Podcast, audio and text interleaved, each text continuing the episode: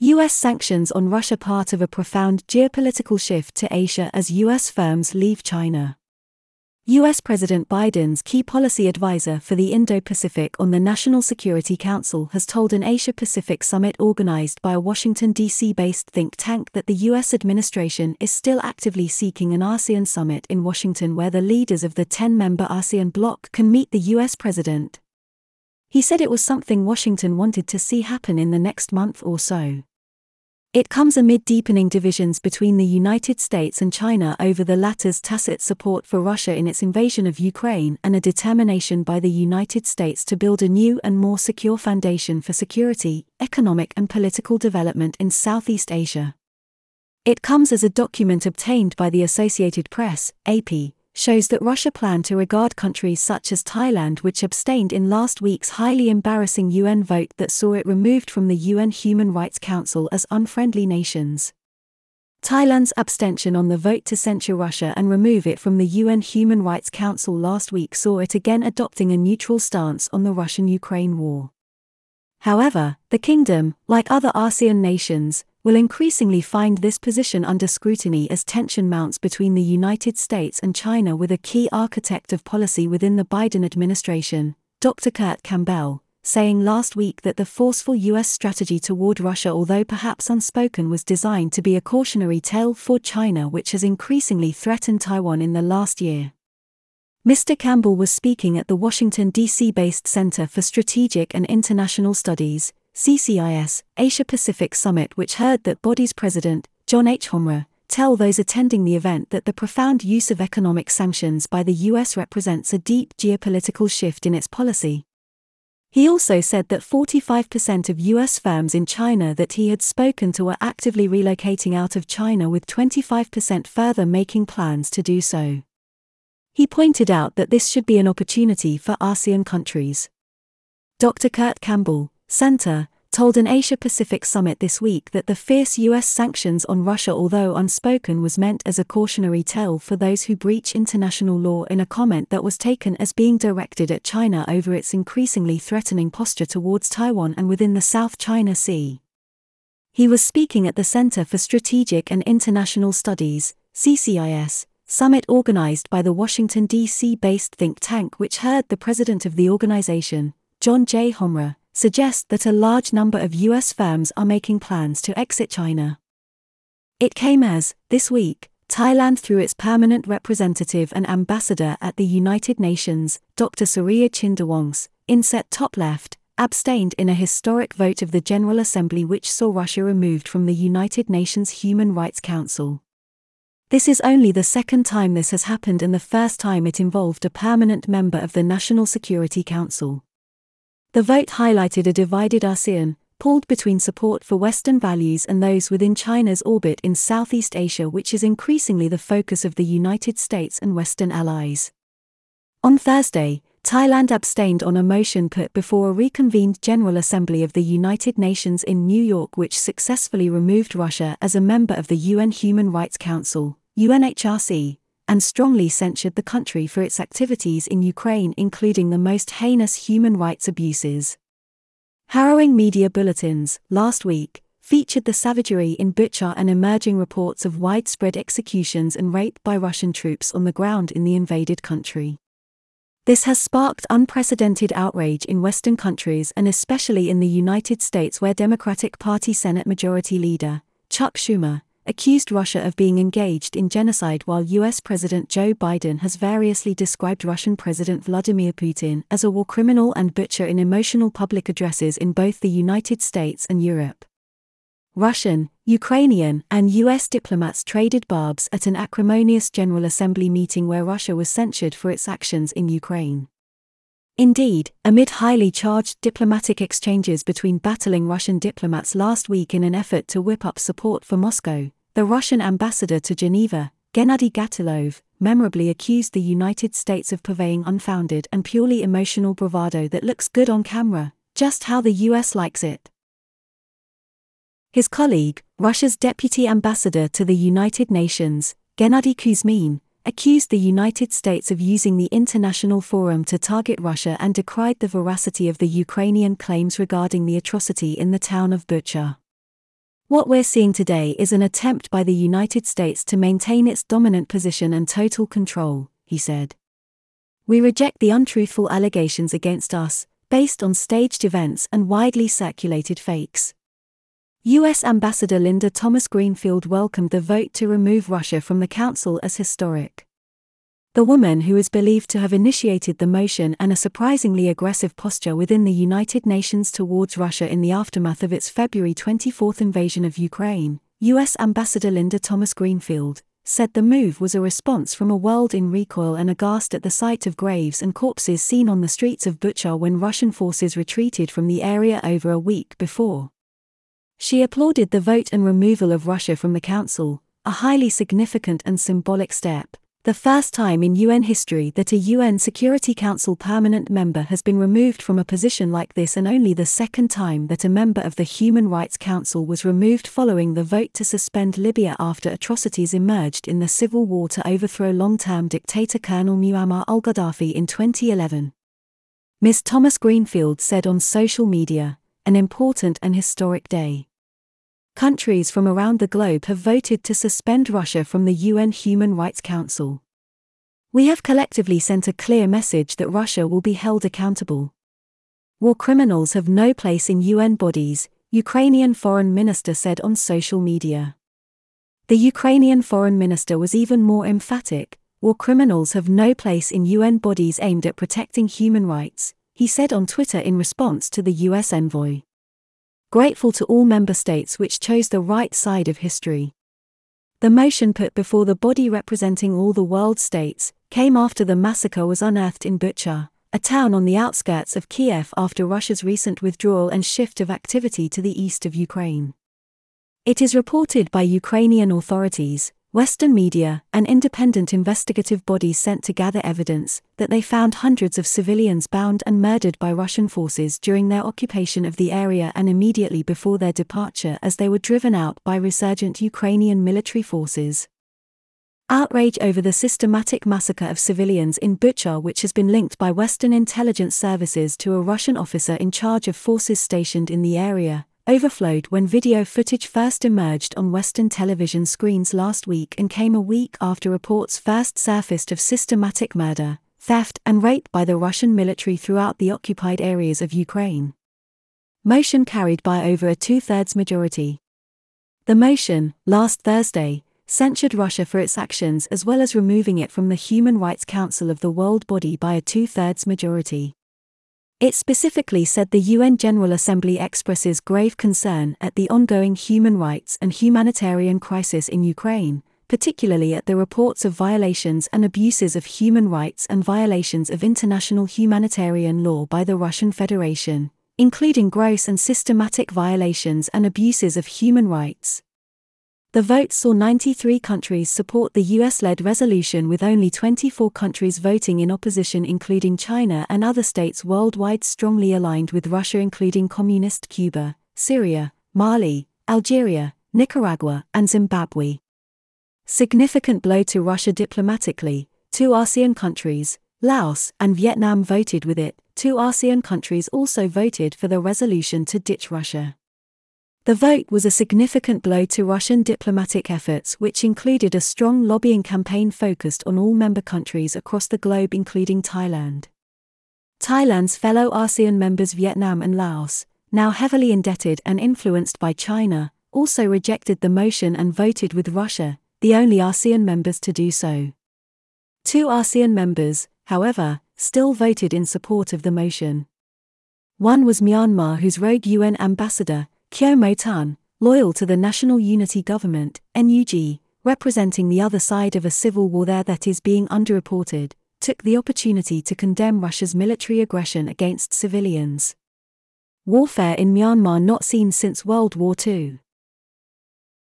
The other ASEAN country and a key competitor for Thailand concerning inward investment, the Philippines, voted in favor of the motion despite the policy of President Rodrigo Duterte to shift from his country's long-standing U S alliance more towards cooperation with China since coming to power in twenty sixteen.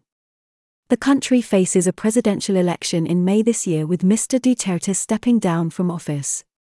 China warned the Philippines before the vote to avoid disturbances over the South China Sea dispute. In the days running up to the vote, China's Foreign Minister, Wang Yi, on a tour of Southeast Asia, warned the Philippines to avoid disturbances with China, linked to heightened tensions over the South China Sea, which could damage relations between the two countries.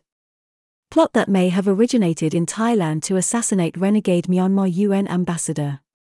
Thailand voted to abstain in the vote and was joined, notably, by Singapore, which has been quite outspoken in its condemnation of the Russian invasion of Ukraine on February twenty-fourth and has even imposed stringent sanctions against Moscow.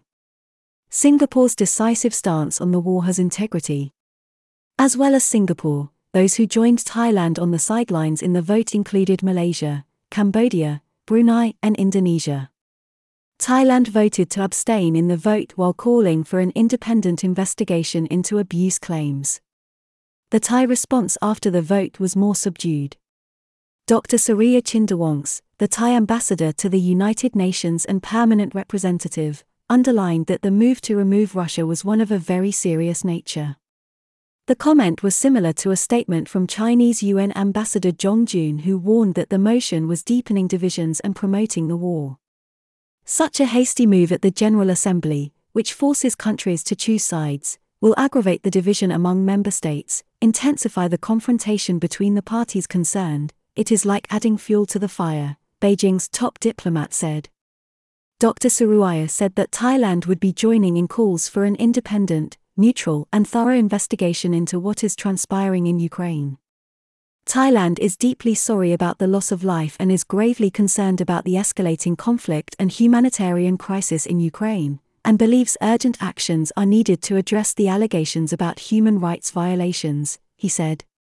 Thailand urges all parties concerned to abide by international human rights laws and provide humanitarian aid to those affected by the conflict, while we will continue providing aid to those affected by the conflict. U N resolution already established a commission of inquiry into breaches of international law in Ukraine in a motion sponsored by Singapore on March fourth. On March fourth, the United Nations in another resolution, passed by the Human Rights Council forty-nine one, also opposed by Russia and Eritrea, voted to establish a commission of inquiry into human rights abuses and other breaches of international law caused by the Russian invasion of Ukraine. This was referred to, on Friday, by the Ministry of Foreign Affairs in Singapore when it explained its rationale for abstaining in last week's vote. It pointed out that it co-sponsored the resolution to set up the Commission of Inquiry.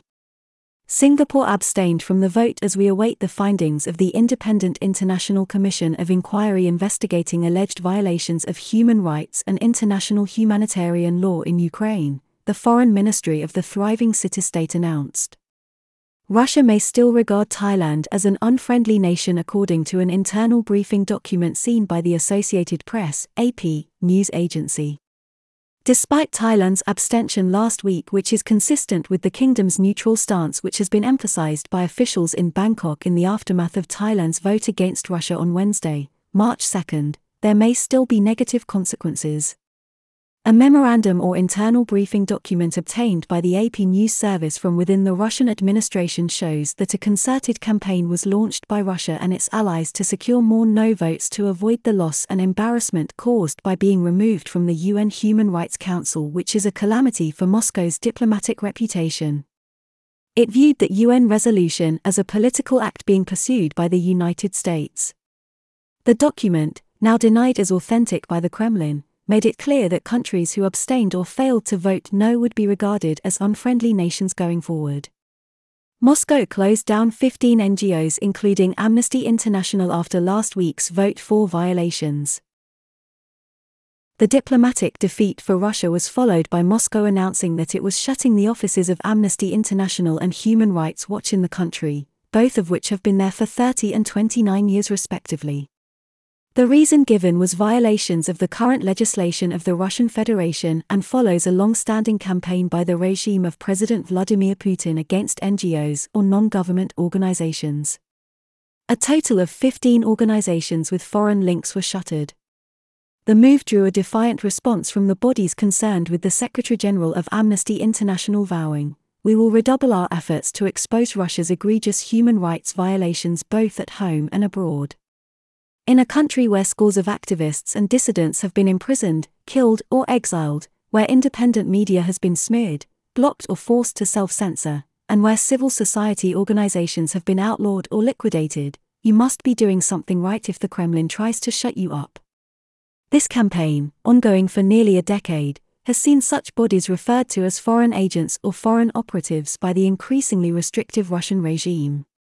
Chinese censors support Moscow's disinformation campaign behind the Great Firewall, where anti-American sentiment reigns with no talk of invasion.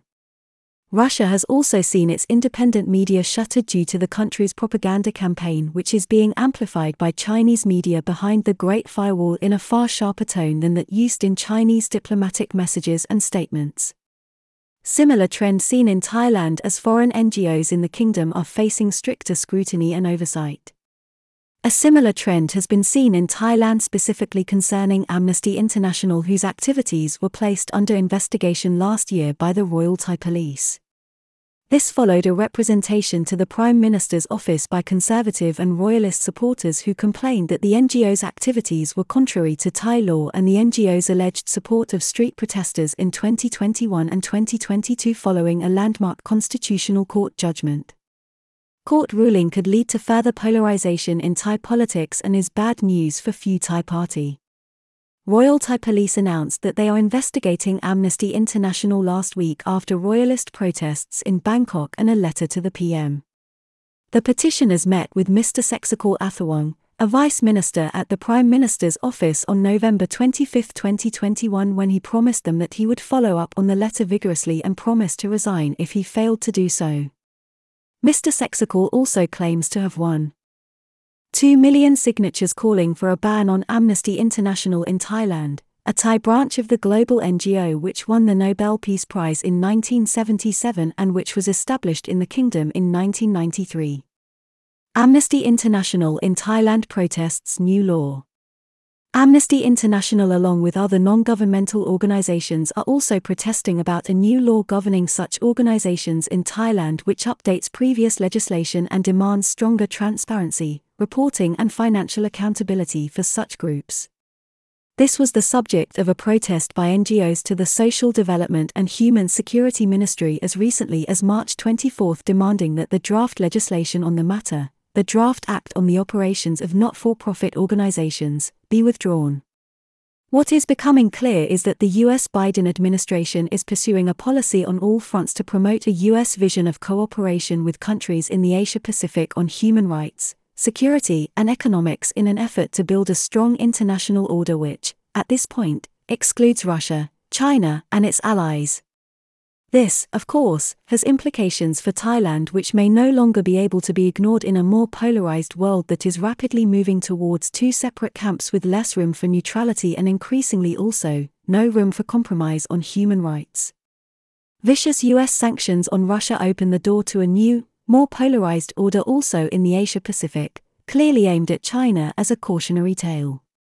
There are also growing indications that this conflict over Ukraine, which has seen the United States and its allies stun the international community by its frankly vicious and unyielding nature towards Russia as an aggressor and malefactor when it comes to international law, has taken the world by surprise, particularly in Asia. This week, Doctor Kurt Campbell, coordinator for the Indo Pacific at the National Security Council at the White House, formerly an Assistant Secretary of State under President Obama, suggested strongly that the forceful U S policy seen on Ukraine was indeed aimed indirectly at China and its threatening posture in the region, and particularly towards Taiwan. He said it was perhaps unspoken, but every country in Asia, in the Indo-Pacific, wants to ensure that Ukraine is a cautionary tale, that no one contemplates again, or in another theater, some sort of operation that would be so destabilizing and so destructive.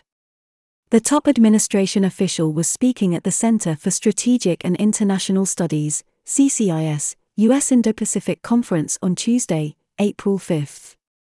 Doctor Campbell has previously also emphasized that the U S does not wish to see a confrontation with China and that this is a key goal of its policy in the region. White House emphasizes the importance of a Washington summit between ASEAN leaders and U S President Biden, but it is proving elusive to set up.